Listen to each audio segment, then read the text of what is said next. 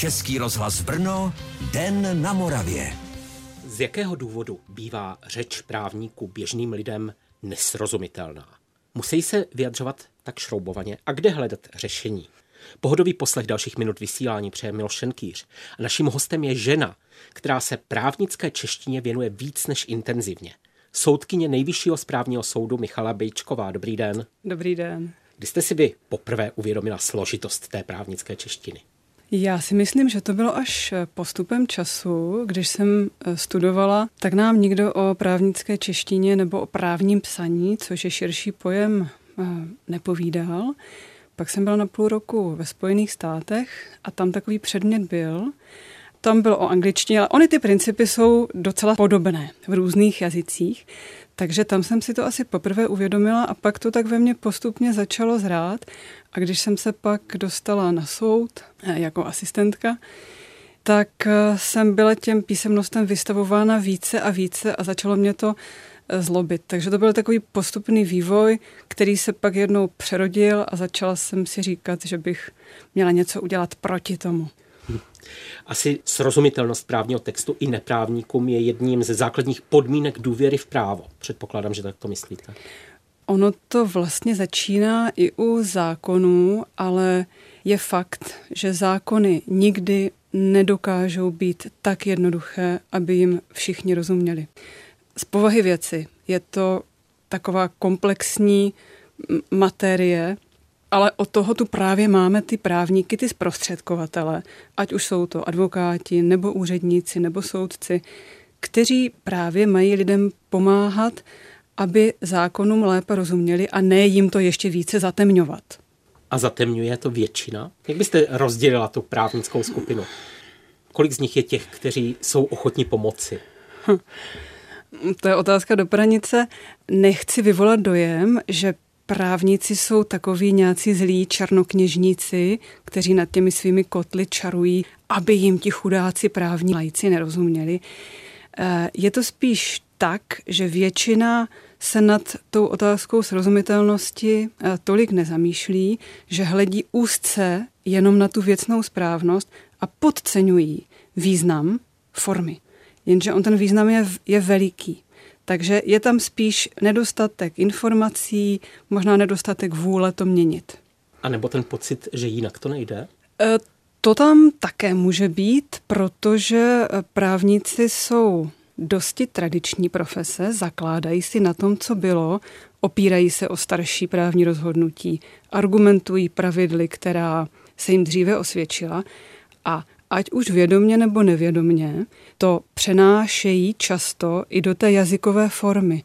Psát sdělně je nesmírně těžké pro každého z nás. Jenomže právníci jsou na očích, protože my ostatní eh, tak často, no vy ostatní, eh, tak často nepíšete, možná snad s výjimkou novinářů, ale ti jsou na to trénováni. Čili drží se takových těch starých, často už překonaných způsobů vyjadřování a právě často si myslí, že to jinak nejde a že to tak vlastně má být, protože se to osvědčilo.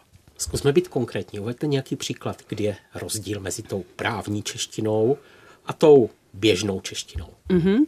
Tak třeba.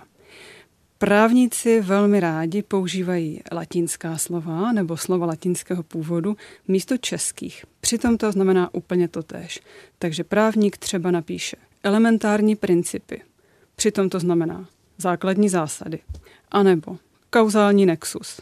Přitom je to příčinná souvislost. To je používání cizích jazyků. Ano. Když potom zůstaneme v té naší uh, slovanské češtině, mm-hmm. Tak se právnický jazyk eh, vyznačuje tím, že je rozvláčný, že používá mnoho slov tam, kde by stačilo slov méně. Typicky v různých rozhodnutích se dočtete formulku. S ohledem na výše zmíněné je třeba dovodit, že. Přitom to znamená, proto platí, že. Také právníci rádi používají obecná slova, opisná, místo konkrétních. Máme třeba co dočinění s nějakým magistrátem, to je konkrétní slovo, kterému každý rozumí, a z neznámého důvodu se to často opisuje jako správní orgán prvního stupně, což vám pokryje asi polovinu řádku, jenom tohle a zbytečně. No a za čtvrté, ryze jazyková věc, právníci milují trpný rod a používají ho místo rodu činného, takže místo, aby napsali účastník musí doložit smlouvu, tak napíšou účastníkem musí být doložena smlouva. Ono to vlastně znamená to tež, ale je to dlouhé, je to nemotorné a když se vám to v textu vrší jedno na druhé, tak se ten text postupně stává hůře čtivým. My teď mluvíme o právnících, ale tu špatnou češtinu používají zákonodárci ve svých eh, produktech, v tom, co vytvoří, pak úředníci při rozhodování, nebo třeba policisté, když eh, řeší trestné činy a podobně. Kdo vám v tomhle ohledu naposledy udělal radost, že jste si něco přečetla, řekla jste, to je skvělé, že to takhle dokázal napsat? No, asi vám neřeknu konkrétní eh, osobu, ale radost mi rozhodně dělají advokáti, kteří píšou k nám na soud, na nejvyšší správní soud. Člověk by čekal, že právě na tuto vysokou instanci už budou chodit podání velmi vybroušená. Nejenom myšlenkově, ale i formulačně. Většinově tomu tak není, ale o to více si považuju, a jsou v menšině, ale jsou, advokátů, kteří se nezaleknou toho, že píšou na nějakou honosnou instanci a dokážou mi úplně lidsky, jako právník právníkovi, vysvětlit, co je ten podstatný argument pro jejich klienta. A já jim potom třeba uvěřím a třeba jim i vyhovíme. Třeba ne, ale to vlastně není podstatné. Podstatné je, že já musím jako soud pochopit, o co jde a v té běžné právnické hatmatilce se to chápe těžko. Já si neodpustím poznámku u vás na nejvyšším správním soudě. Když si čtu některá jeho rozhodnutí, tak eh, se čtou lépe než u jiných soudů. Je to tím, že máte nějaká školení? Nebo eh, snažíte se vy promlouvat svým kolegům do duše? Rada slyším, že se vám naše produkce eh, líbí víc. Já se snažím promlouvat do duše prakticky každému, kdo jde okolo a kdo si to nechá líbit. Na druhé straně je fakt, že jazyk, který každý z nás používá, je velmi intimní věc, jsme s ním zpěti, takže pokud někomu kritizujete jeho způsob vyjadřování, tak tím vlastně kritizujete i jeho ego. Takže je to nepříjemné, ale pokud někdo je dobré radě otevřen, eh, tak ji ráda poskytnu. My se jako nejvyšší správní soud snažíme nejenom v tomto ohledu být, jak říkala Tornádo Lu, jiní lepší, takže možná je to tím, že se snažíme myslet na to, komu píšeme a myslet na to, že ta naše rozhodnutí nejsou taková, že je vyřkneme, ona zapadnou, ale budou v nich, ať už advokáti nebo správní orgány, hledat nějaké trvalejší poučení. Takže možná to nás inspiruje a motivuje. Když se podívám na rozhodnutí Nejvyššího správního soudu, tak mají ještě jednu obrovskou výhodu. Není to co stránka, jeden odstavec. Vy jedete mnohem více do toho, že ten text členíte. Ano, je to tak.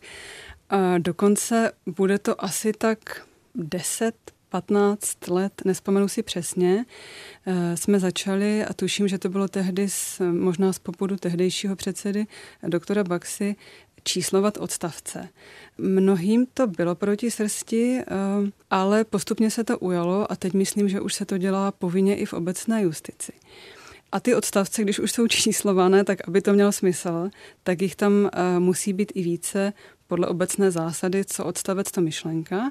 A za třetí se snažíme ten text členit i do kapitolek, aby bylo vidět jasně na první pohled, co řekli účastníci, co říká soud, jaký byl skutkový stav a případně ještě vyčlenujeme i jednotlivé kapitolky eh, k jednotlivým námitkám, které účastníci vnesli. Takže opravdu není to jenom forma. Ta grafická podoba rozhodnutí buď to čtenáře odradí, anebo ho, nechci říct úplně strhne, ale aspoň ho vybídne, aby možná četl dál říká Michala Bejčková, soudkyně Nejvyššího správního soudu, která se věnuje jazyku používanému v právních textech. Už za chvíli si řekneme, kde bychom měli hledat možná zlepšení a jak by k ním mělo dojít. Český rozhlas Brno, Den na Moravě. Naším hostem je soudkyně Michala Bejčková. Ukázali jsme si, že právní texty jde zlitštit. Vy o tom ostatně budete mluvit ve středu na svém semináři při Noci práva, která se koná v Brně a v dalších městech. Mají právníci vůbec chuť se odnaučit své zlozvyky? Já už jsem to trošku naznačila. Právníci jsou jenom lidé. A když někomu kritizujete jeho nejvlastnější prostředek vyjádření, tak to nemusí být eh, příjemné. Ale myslím si, že to téma začíná vyset ve vzduchu a já budu přednášet na Noci práva poprvé, ale už několik let přednáším pro, říkejme tomu, širokou právnickou veřejnost, bývají to hlavně úředníci v praxi, ale můžou tam přijít i advokáti a přednáším také pro eh, studenty. Takže ta vůle tu je i mezi řekněme, už zkušenými praktiky, jak se jim to potom daří přenášet do praxe, to já už nevidím. Ale těší mě, že si to aspoň přijdou vyposlechnout a nějak se inspirují. Jaká je vaše základní rada při takovém semináři? Uh, asi bych řekla nepodceňovat formu sdělení. To my právníci často děláme, že nám jde o ten obsah a na zbytek nehledíme. Ale forma je důležitá. Když si připravíte krásné třené mramorované těsto na bábovku a pak ho vylijete do plechu, tak to prostě nebude bábovka. Takže forma je podstatná a právník, když píše, tak souběžně s tím, jak vymýšlí ty právní argumenty, tu věcnou podstatu, tak by se měl ptát sám sebe, jestli se mu daří předkládat ty argumenty tak, aby to čtenář pochopil. Jestli se to dá říct přehledněji, srozumitelněji, méně právnicky. Určitě to, že by si měli vyzkoušet to přečíst na hlas? Ano, to je skvělá, nedocenitelná rada. Myslím si, že už jenom při délce těch textů, které my právníci produkujeme, by to mohlo vést eh, k podstatnému zkrácení, ale je to přesně to. Eh, po sobě na hlas a ideálně, když se třeba můžete i s kolegou prostřídat a číst si své texty navzájem. Mimochodem, vy jste říkala, že přednášíte studentům. Myslíte si, že je šance tímto způsobem, když se to budou učit vlastně o těch úplných základů, že jednou budeme mít úplně srozumitelnou justici? To je velmi idealistický cíl, abych eh, to přirovnala k té situaci ve Spojených státech, kterou jsem začala. Tam se problematice právnické, srozumitelné právnické angličtiny a právního psaní věnují fakulty už no, možná už to bude půl století, věnují se jí stále se stejnou intenzitou. Vychází spousta krásných a skvělých knih, ale je to věčný boj. Je to věčný boj, ale první krok je být si toho vědom a myslím si, stejně jako jste dal ten lichotivý příklad nejvyššího správního soudu, který se na své úrovni snaží a pak se třeba i právním lajkům ta jeho rozhodnutí lépe čtou, tak myslím si, že mě by úplně uspokojilo, kdyby takových příkladů bylo tu a tam v té právní praxi a sloužily jako takové početné dobré příklady, které budou inspirovat. Takže doufám ve větší srozumitelnost, ale nikdy to nebude nějaká meta, které dosáhneme a půjdeme, pak budeme všichni až do smrti krásně psát. To asi ne. Nehrají často roli vlastně šablony, které používají lidé. Konkrétně jste mluvila o úřednících, ti už mají vytvořenou šablonu, do které vždycky jenom něco dořadí. Kdo by měl být tedy ten, kdo bude tlačit na to, aby se ta šablona bylo rozhodnuto úřadem XY, tak aby se ta šablona změnila? Mm-hmm. Máte pravdu. Právníci si často usnadňují život eh, šablonami. A vlastně by stačilo mít dobré šablony, jak říkáte.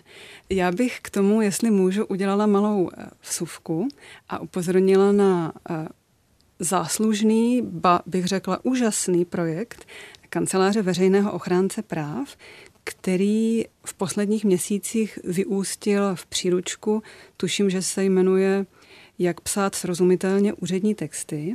Je to právě příručka, která je primárně určena úředníkům a učí ty úředníky, jak psát, jak se zbavit těch svých zastaralých vzorů, ale eh, je dostupná i komukoli z nás, odborné i neodborné veřejnosti, eh, je dostupná na webu eh, veřejného ochránce práv www.ochránce.cz lomeno srozumitelně.